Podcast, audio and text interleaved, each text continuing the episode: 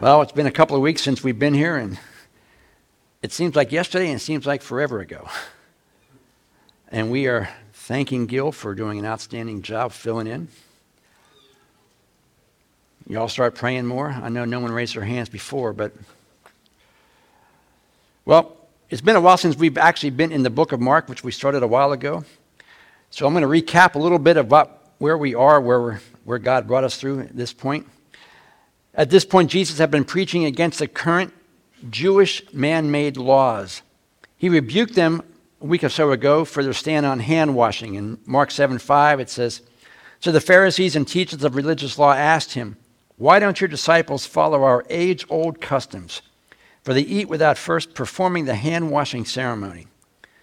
Then in verse 6, it says, Jesus replied, You hypocrites! Isaiah was prophesying about you when he said, These people honor me with their lips but their hearts are far away. Their worship is a farce, for they replace God's commands with their own man made teachings. For you ignore God's specific laws and substitute your own traditions.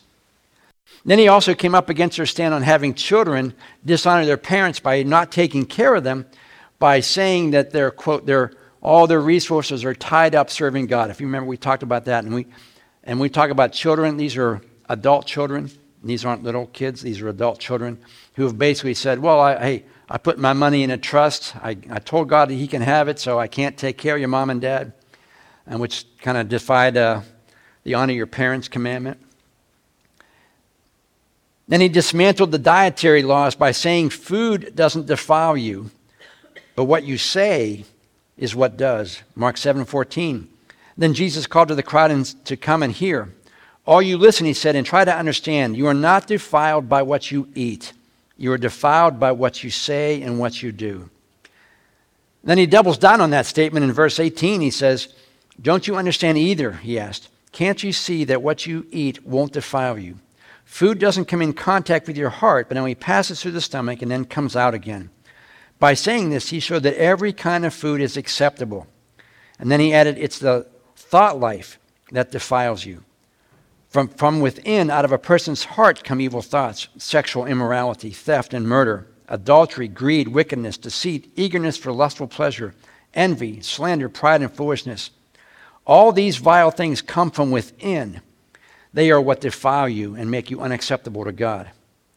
So, the reason I kind of recap this is it, it ties into the next section that we're going to study today. So let's pray before we begin that. Father, we thank you for your word again. And we pray your anointing upon these words. I pray that everything I say is exactly what you want me to say. And I pray that your word sinks into the hearts of the people, that it accomplish its purpose. We know it will not return void, but it will work in every life. So have your way. Speak through these words in Jesus' name. Amen. So, if you remember, the Gospel of Mark is written to Gentiles. So he's trying to, he's, in his writings, he's making it understandable to them. He doesn't quote Jewish tradition, he doesn't quote law. He's trying to make it palatable so the Gentiles can understand why he's coming against this. And that's where you pick up at 7, Matthew 7, verse 24. It says, Then Jesus left Galilee and went north to the region of Tyre. He tried to keep it secret that he, w- he was there, but he couldn't. As usual, the news of his arrival spread fast. Right away, a woman came to him whose little girl was possessed by an evil spirit. She had heard about Jesus, and now she came and fell at his feet. She begged him to release her child from the demon's control. And since she was a Gentile born in Syrian Phoenicia, Jesus told her, First, I should help my own family, the Jews. It isn't right to take food from the children and throw it to the dogs. She replied, That's true, Lord, but even the dogs under the table are given some crumbs from the children's plates. Good answer, he said, and because you've answered so well, I have healed your daughter. And when she arrived home, her little girl was lying quietly in bed and the demon was gone. So, why does Mark put this, this particular passage in? It's not, actually, it's not chronological with what happened before, but it's in the same vein, it's the same context of what he's talking about. Jews, Jews at that time didn't associate with Gentiles because being in Gentile area made them ceremonially unclean. If you remember, we talked a while ago about having to wash your feet when you came back off a Gentile land. And then the ceremonial washings, you're washing the Gentile, quote, germs off you.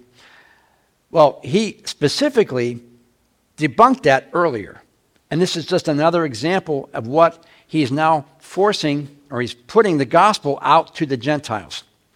He goes to this place called Tyre, which actually borders on the town of Gentiles, Syrophoenicia. That's a Gentile town. It's right next to them. He deliberately goes there because that's his next step. He's kind of putting his money where his mouth is. He's telling them, okay, I'll, Gentiles are in, Gentiles are included. Now I'm going to show you why. And I'm going to show you how that's going to happen. And he goes to this town called Tyre. And he, in verse 24, it says, Then he left Galilee, went north to the region of Tyre. He tried to keep it secret that he was there, but he couldn't. As usual, the news of his arrival spread fast. Mark puts this in because it ties up with the other two events that he just kind of rebuked or re, uh, uh, debunked. And the assumption here is that Jesus actually was, how many know Jesus was tired? Jesus gets tired, right? Jesus gets hungry. Jesus was a man. Everything that affects us affects him, and he needed some rest. And he goes to this town and he tries to find some rest. And the assumption here is he tried to recoup. He's trying to get well to minister again through Tyre and up through the, the Gentile area. However, his fame had spread all the way through the town of Tyre into Syria Phoenicia. So, why did he go there? Because he was going to show the disciples what he was telling them about the food. The food was clean. Now the Gentiles are going to be clean as well. There's no difference between Jew and Gentile. Everyone needs a Savior. Now, many believe he did want to rest, but of course he didn't get any. If you remember how many times we talked about Jesus not wanting word to get out about his miracles. And the reason he was so adamant about that is because he wanted to rest between times. He knew crowds would come, he knew there'd be a crowd around him, and he needed time to rest. And he wanted to be able to announce himself on his schedule. But as we saw, how many people didn't didn't keep that, didn't keep their mouths shut. They went out and told everybody. And so, exactly what Jesus feared was happening. He wanted to get rest. He goes to Tyre, which is away from the other town, and yet everyone knew about him, and crowds came around him again. And so he was exactly where he really didn't want to be. Verse 25 says, Right away, a woman came to him whose little girl was possessed by an evil spirit. She had heard about Jesus, and now she came and fell at his feet. She begged him to release her child from the demon's control, and since she was a Gentile born in Syrophoenicia. Now, there's a couple of things that were facing this woman coming up to Jesus, right? There's a lot of obstacles. This account of this woman shows her faith because she had to fight a lot of obstacles to get to Jesus. The first one was, well, she's a Gentile, right? And we mentioned that Jews don't associate with Gentiles.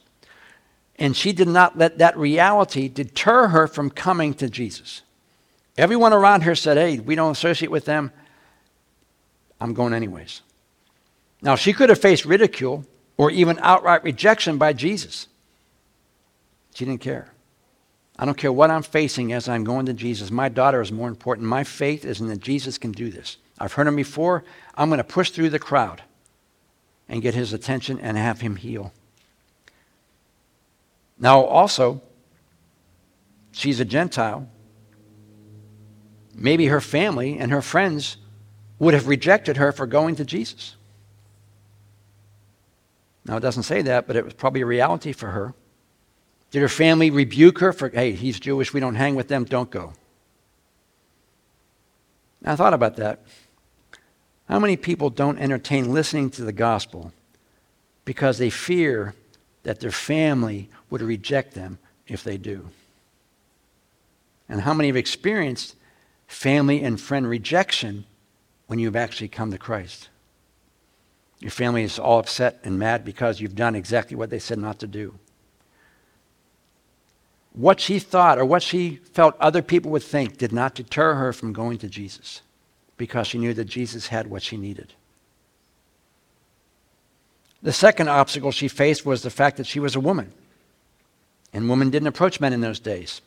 Women were more than a little more than servants in a men dominated world. Now, her society status did not stop her either. Jesus talks about it being harder for a rich man to come to Christ. Why was that? Because they traveled in different circles, they had different social statuses. The money and notoriety that rich people had allowed them to travel in different circles. Going to church or talking about Jesus could ostracize them from the society and the status and the group of people they hang with. And it's no different for poor people because our s- social circles have an influence on us, whether we like to admit it or not. And when we come to Jesus, we may have to break those circles. We have, may have to come against those circles. In her society, her social status was a woman. And she basically had no rights, no authority. And yet, she did not let that deter her from coming to Jesus. The Bible says there's nothing new under the sun. The bottom line for her is that she didn't care what anyone thought about what she was doing. It was more important for her to go to Jesus than what anyone thought. What any circle, social circle would have thought, any rejection that she may have experienced from her family or her friends, those she hung around with, none of that mattered because she knew that Jesus could heal her daughter. And the question we have here is do we care more about what people think of us than doing the right thing?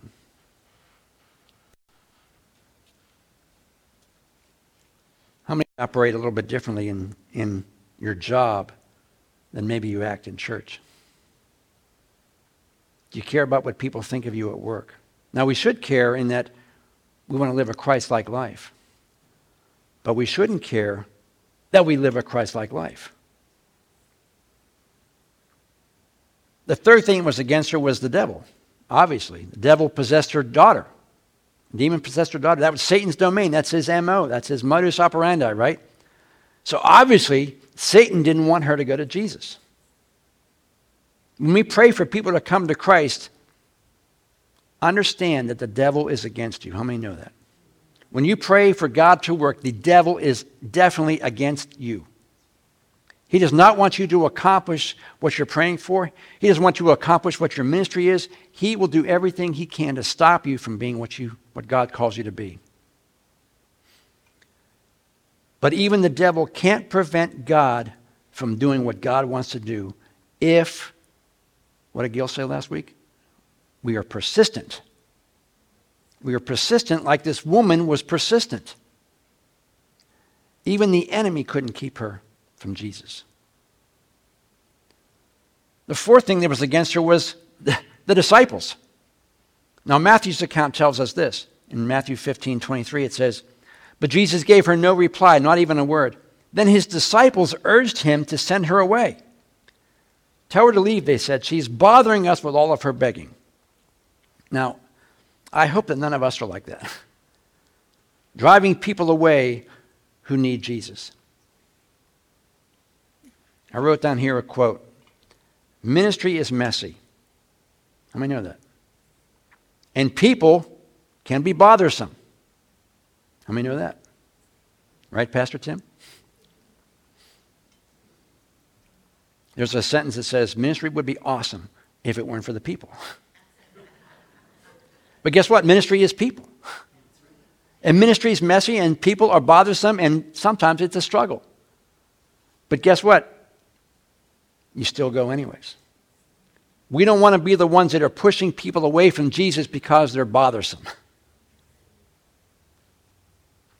Even the disciples, how many times did they do that? They said, Send the kids away, send this woman away. In other words, what we're doing is more important than people. But actually, what we're doing is important because of people. We're still called to lead people to Jesus, regardless of how bothersome they might be. I heard Chuck Swindoll preaching the other day. I guess he was preaching to potential preachers. And he says, if you don't have a shepherd's heart, he said, then don't be a preacher.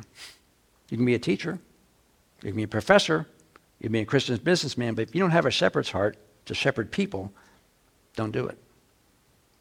God calls us to be shepherds, and God calls us to be under shepherds, to bring people to Jesus, to care about people, to love people into the kingdom, regardless of how bothersome they might be, or you may think they are.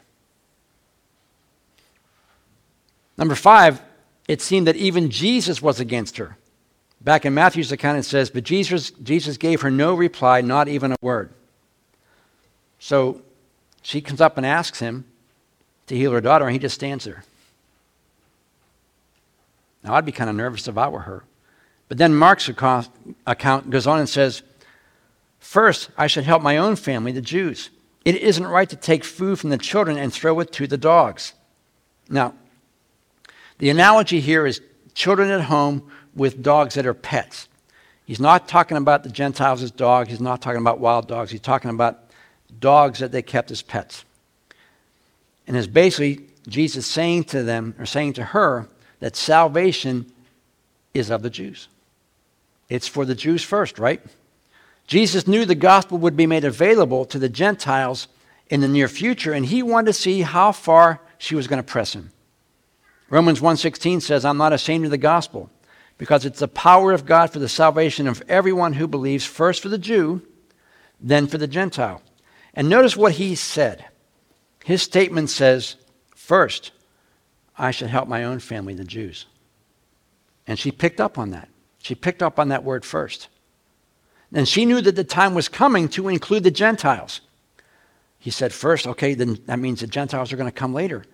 And she's basically saying, If not now, when? We heard that on Wednesday night in the video. She's saying, Okay, Jesus, that time is now. I need that time to be now.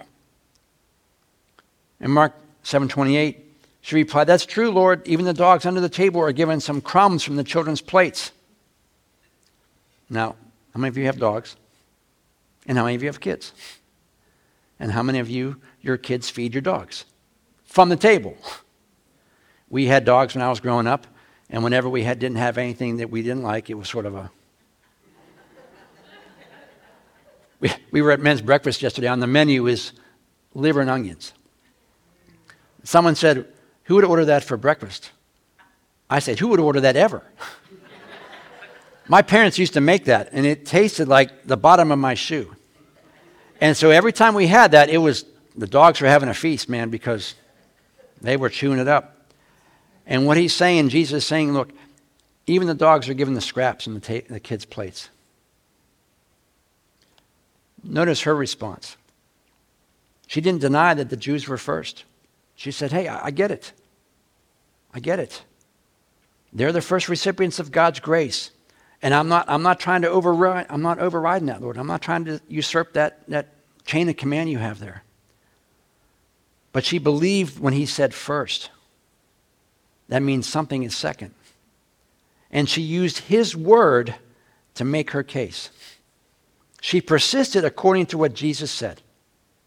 He said first, okay, there's got to be a second. I want that second to be me. I'm trusting what you said, Lord. You said first, so there's going to be a second.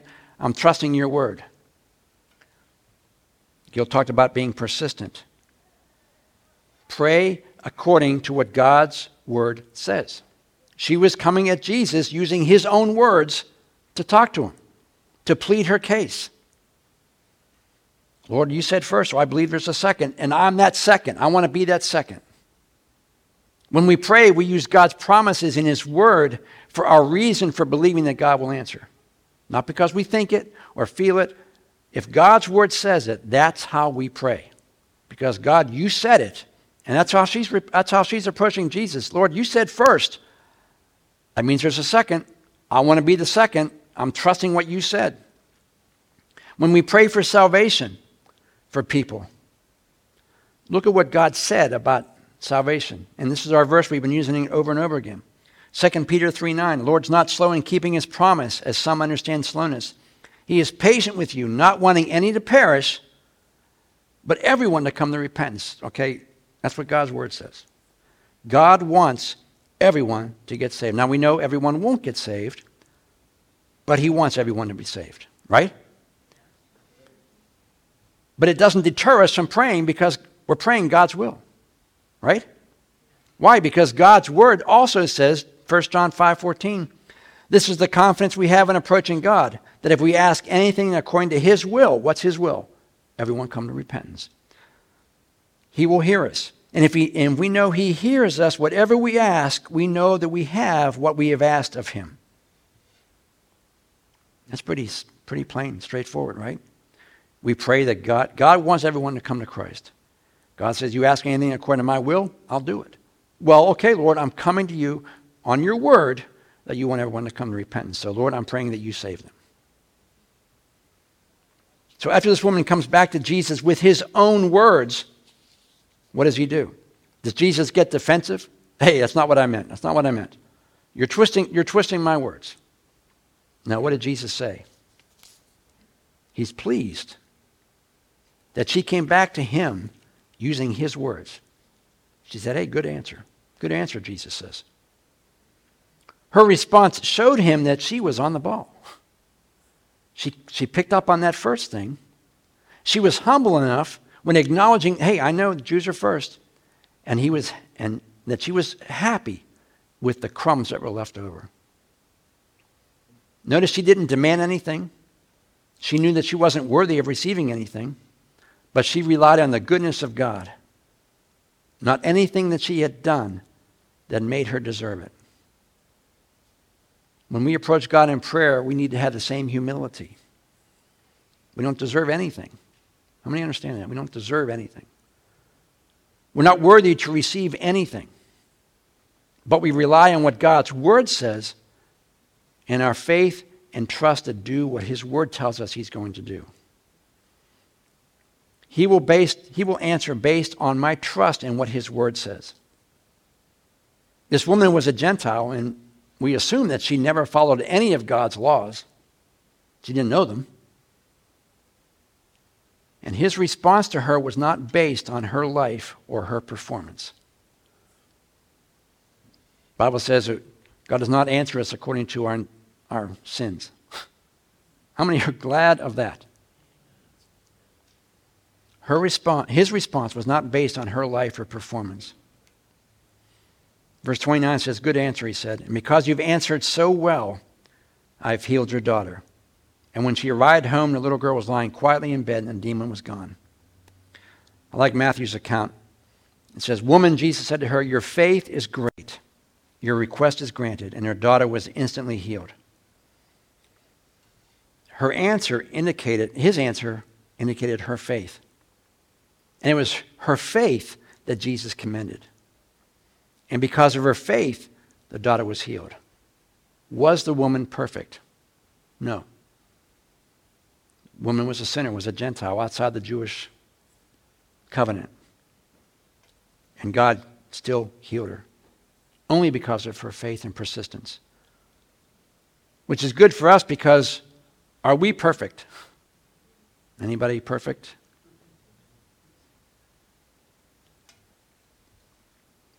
Aren't you glad that God answers our prayer even when we're not perfect? Do we pray with confidence according to what God has already said? That he will, he will do in response to our faith? Yes, we pray in confidence. Warren Wiersbe says this Great faith is faith that takes God at his word and will not let go until God meets the need. Great faith can lay a hold of even the slightest encouragement and turn it into a fulfilled promise. And if you know Warren Wiersbe, he's not a Pentecostal. But his statement here makes it sound like he was. Now, there's only two times in the Bible that Jesus commends people for their great faith. One was this woman, and the other was a Roman centurion. Notice both of them Gentiles. Never once did he commend Jews for their great faith. And in both of these accounts, Jesus healed from a distance. He didn't have to go, he healed from a distance.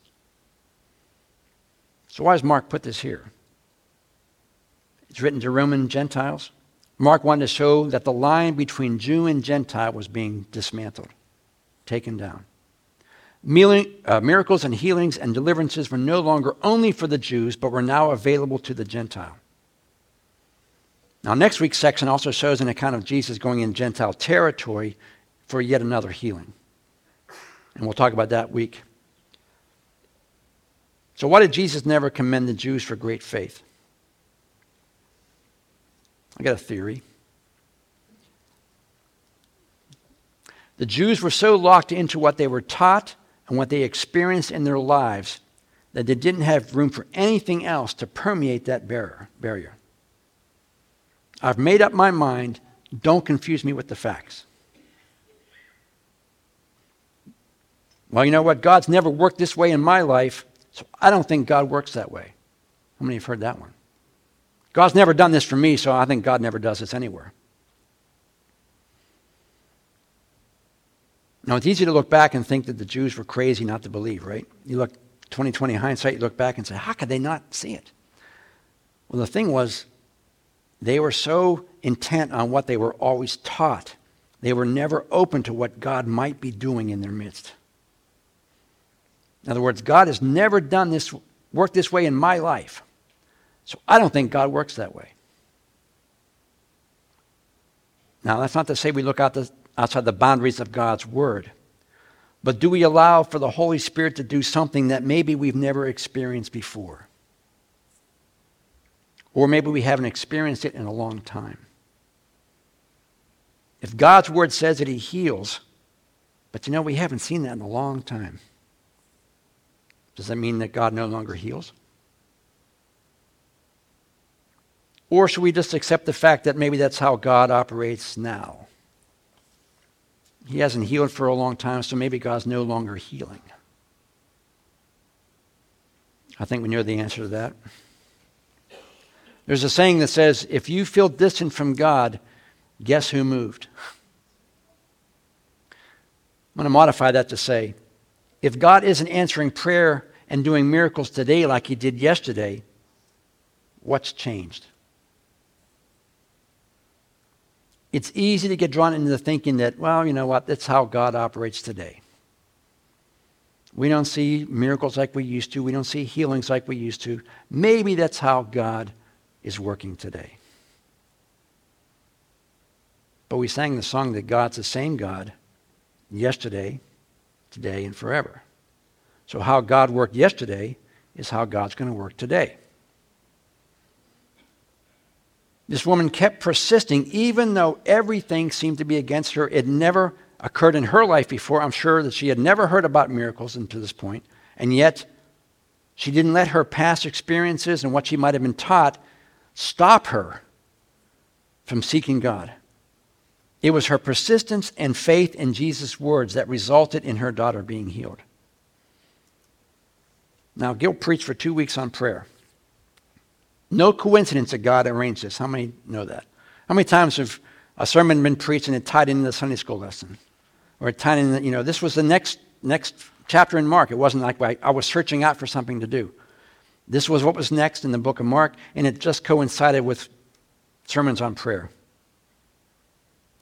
No coincidence that God arranged this and that it corresponds to what God wants to do today. So here's what we're going to do. I want us to put aside any preconceived notions about how we think God operates. How many of you have been praying for something you haven't received it yet? Are you being persistent? We, uh, in our Sunday school class, I mentioned that when my kids or my grandkids would take them to the store, every single thing they laid their eyes on, they wanted. How many? I want this, this, this, this. And we would say, no, no, no. But if there was one thing that they consistently kept asking for, and they really were persistent about it, we might get that for them. But what we were doing is we wanted to see how much they really wanted it. All the other 50 things that they said they wanted one time, we knew they didn't care about.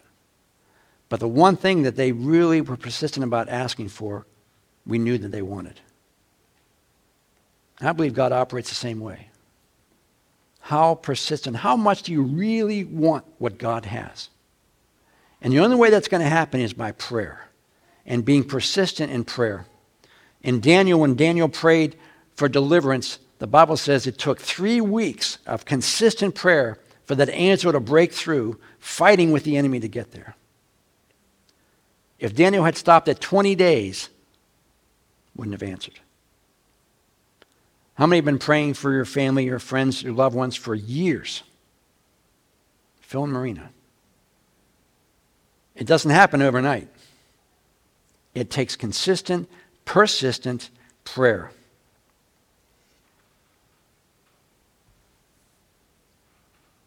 What I want to do, Gil preached on unity and prayer. How many were here, heard that, remembered that? There's power in unity, right? There's power in unity. And there's power in prayer. There's power in persistent prayer. We are waiting for God to do something. And we've been praying and praying. Well, you know what? We're going to keep praying until God does something. There's the acronym PUSH pray until something happens. And we're going to do that right now. The song we sang, the same, same God says, You are the healer then, you're the healer now. Is that true? So I'm going to ask, specifically, I'm going to ask Judy to come up front. You knew I was going to do that, didn't you? You kind of fought that, right? Well,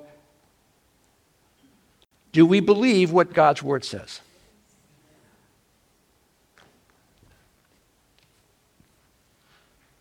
Now we know we've been praying for Judy. And I know there's other people in here who've been praying for specific things as well. It doesn't have to be healing, it could be anything. And you haven't seen God move yet. This is the time. I'm asking you to come and trust. And we're going to be unity, unified in prayer that God does this in their life. So if you have another need, I want you to come up front too. But nobody has a need. Everything's perfect in your life.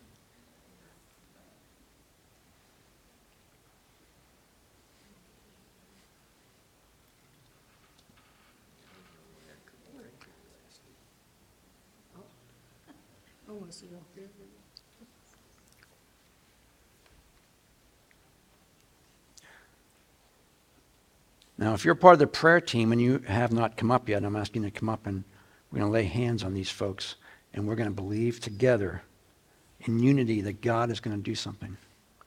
God is the same yesterday, today, forever. God is the healer. As Anna said, God's the restorer of relationships. God is the one who reconciles you between you and God. God is the one who does everything that we need God to do. And only God can do most of it, if not all of it. So we're going to pray and believe together as a body of believers that God is going to do it. And we sang those songs. Do the songs mean anything? Do the words of the songs mean anything? And we want to be in the room when God moves. And I believe that God's going to do that this morning. We, yep. So we're going to anoint you.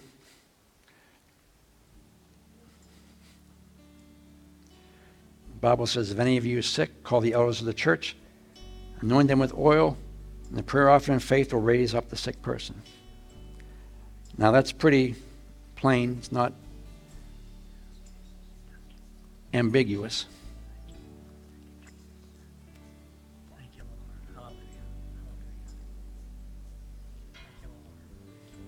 Would you stand?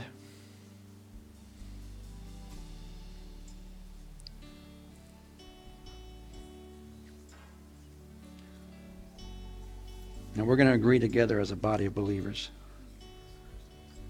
God knows what each and every need upon your heart is. And maybe we haven't seen answers to prayer like we think we should. But it doesn't mean we stop praying. It means we pray until something happens. And the persistency of that woman breaking through every barrier that would have kept her from coming to Jesus. She didn't care what people thought. She didn't care what the consequences would be with her family back home. She didn't care that the disciples didn't even want her. She didn't even care that Jesus was ambivalent about it at first. But she believed that Jesus would do it because she had heard that he had done it before. And she trusted in what he said to her in his word was true. So we're going to approach God with the same persistence, the same unity of believers. One will fight a thousand, two will fight ten thousand. There's power in unity. So, Father, we stand before you this morning and we thank you. We thank you for your word. We don't worship your word, we worship the God of the word. But your word is your map, your roadmap to how we are to trust you and what we are to believe about you. And your word is simply plain that you are the God who heals.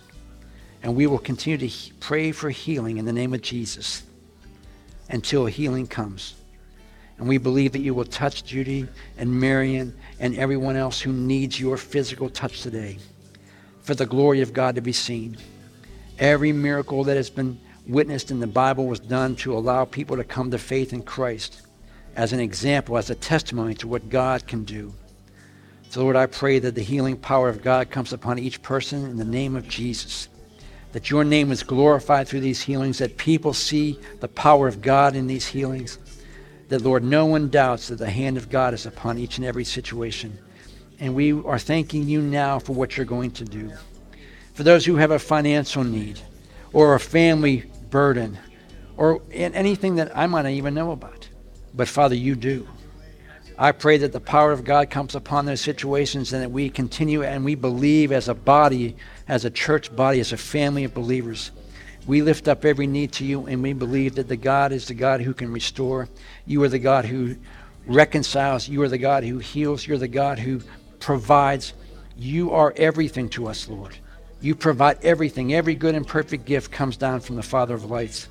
So we believe that every prayer we pray is meant to bless these people, bless each person here, and ultimately bring glory to God. We thank you for the miracles you've done in our past, Lord. We all have testimonies and they're great memories, but we don't live in the past. We are trusting you for what you're going to do today, what you're going to do tomorrow, what you're going to do next week. We believe that the God of yesterday is the same God today, and you want to continue on doing these miraculous things in order to bless your people, bless your children, as well as lead others into a saving knowledge of Jesus Christ. We thank you for the power that is present in the person of the Holy Spirit. We thank you for the Holy Spirit that ministers to each one of us, not only here in, in church, but at home. That God, as we read your word, your Holy Spirit teaches us and renews promises to us and builds our faith to trust you for those promises. Lord, we've all experienced great answers to prayer. And if you're the same yesterday that you are today, we believe those answers will come again in the name of Jesus. Father, we are your children and we humbly fall at your feet as this woman did. And we want the scraps of your blessing, Lord. We want just the, the bare minimum of what you have. But your word tells us you poured out abundant life upon us. So even though we know that the scraps are enough, we want the abundant life of Christ poured upon us in, in unmeasurable measure. That God, when we leave today, we will know we've experienced the love and the power of God. And throughout this week, we will see and hear answers to prayer, not because we're worthy. This woman wasn't worthy, Lord.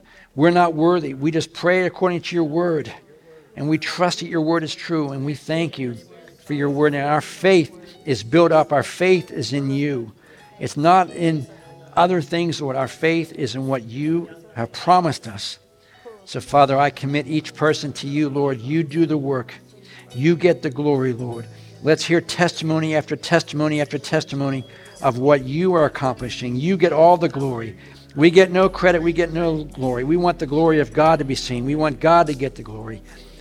He gets the credit for anything and everything that happens that is good. He gets all the credit and the glory. So, Father, we want your glory to be manifest here. We want the power of God to be seen. We want people's lives to be changed, both physically, emotionally, and most importantly, spiritually, Father. So, all those who we're praying for in our family and friends who don't know you, again, we pray according to the will of God. You want all to be saved. So, we're praying that your will be done in their lives. Whatever that means, whatever that takes, I pray that you would do that, that you would save them in the name of Jesus. Send other Christians to them, Lord. Send situations in their life. Whatever you need to do, Lord, to bring them to Christ before it's too late, Lord. You're long suffering. You haven't returned yet in the rapture. You haven't returned because there's more people to be saved. So, Lord, I pray that you would do that before you return. Save our family, save our friends, work in their lives. Let the miracles we experience here be a catalyst to let those folks who are praying for see what God can do in a, in a tangible sense so that the miracles of God will be evidence to them and they will come to belief in you. Father, we thank you for saving us, for being long suffering with us, for doing what you need to do, do in our lives to get our attention. And we know that you'll do that for them because you love them just like you love us. And we want them to experience the blessing and the joy that we have as Christians. Help us to be about your business and help us to see what you're doing. We thank you for the healing that we're counting as done. We're thanking you for the restoration, the reconciliation, the family situations, and the, and the financial situations that we already count as done. We trust you that it's already finished. So, Father, we stand before you. We commit ourselves to you. We commit these requests to you. You're the God who does it. We can't do anything except lay those requests before you. And we pray that you would get glory through answering each one. And we ask all these things in the name of Jesus. And all of God's people shouted in victory. Amen. Amen. Amen. Would you praise the Lord this morning? Hallelujah. Hallelujah. Hallelujah. Thank you, Jesus. Yes, ma'am. Yeah. Now, how many of us can say that she doesn't normally need a microphone? Red? My breath's not real good. As we were praying, the Lord just pressed on my heart. I have to say this. Yeah, and when you said, oh no, I knew you were going to call me up, there's times I hate to keep coming up for prayer. Not because I hate to come up or because I'm shy or bashful or I don't believe, but because I'm afraid the body will get discouraged. Do you understand what I mean? Mm-hmm. Because they see this, you know, why aren't these prayers answered? But I just want to share something. The ablation didn't work well. So I'm back on the pills, which I can't, a different ones, but I can't tolerate the medicine. So I'm having a lot of problem with the medicine. I had as the asthma, everything is just like fighting against the other thing. But when I went back for my CT scan, the nodule they treated that was cancerous, everything looks like it's supposed to look there's no change. But that's the way it's supposed to look because it takes a while. But, this is important now, but the one that they decided to let go and not treat, for some reason it's going away. Praise the Lord. and that was away from where the other ones were. So you see, God don't always work the way we think. Whatever, I know God has a plan for me. I know God loves me and He has a plan for my good. So our job is just to trust what God's doing in our lives, even when it don't look like we'd like it to look or like we think it should. And I just wanted to share that with you this morning. We sing that song all the time. God is working even when we think He isn't working. See, He's wor- God's doing that. There's no reason why that other growth is leaving my body, but it is. And that's the one we're not doing a thing with. Hmm. and that's, you know, but, and I thought, you know, and I believe that's just an affirmation. God said, look, don't get discouraged all the time. God is a healer, He's powerful, and I believe we're going to see God do miracles like we can never imagine. And I believe that, regardless what He does in me, I know He's working and I know He's a miracle worker. When I sat there in the pew this morning, that song when we sang, I want to be here when God moves, I tell you what, it just thrilled my heart. Just sit there and hear them little kids singing the words. Did you hear that? Yeah. Yep. I tell you, God's not going to forsake that generation. I believe they're going to see miracles, and I believe He's going to work in them and through them because they have such innocent and beautiful hearts, and He's already working in them. Mm. What a testimony! And it just thrilled my heart to hear that to hear them this morning. And now I'll give this back because, see, I can just keep going on. No. And on. No. And on. But God is so good. And He is on the move more today than ever. And we're going to see great things. Amen. Amen. Amen. Yeah.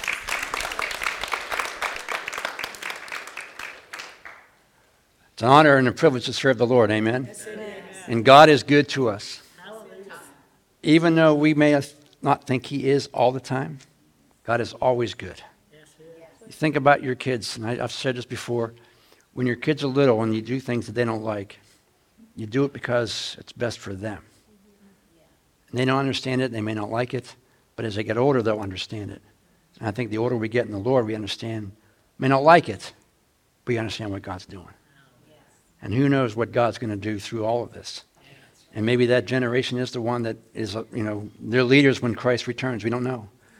But we want to be making disciples of people and teaching them God's word. And part of that is seeing what God can do in faith. And we believe God's going to do it. Amen. Amen. Amen. Praise the Lord. We praise the Lord again this morning.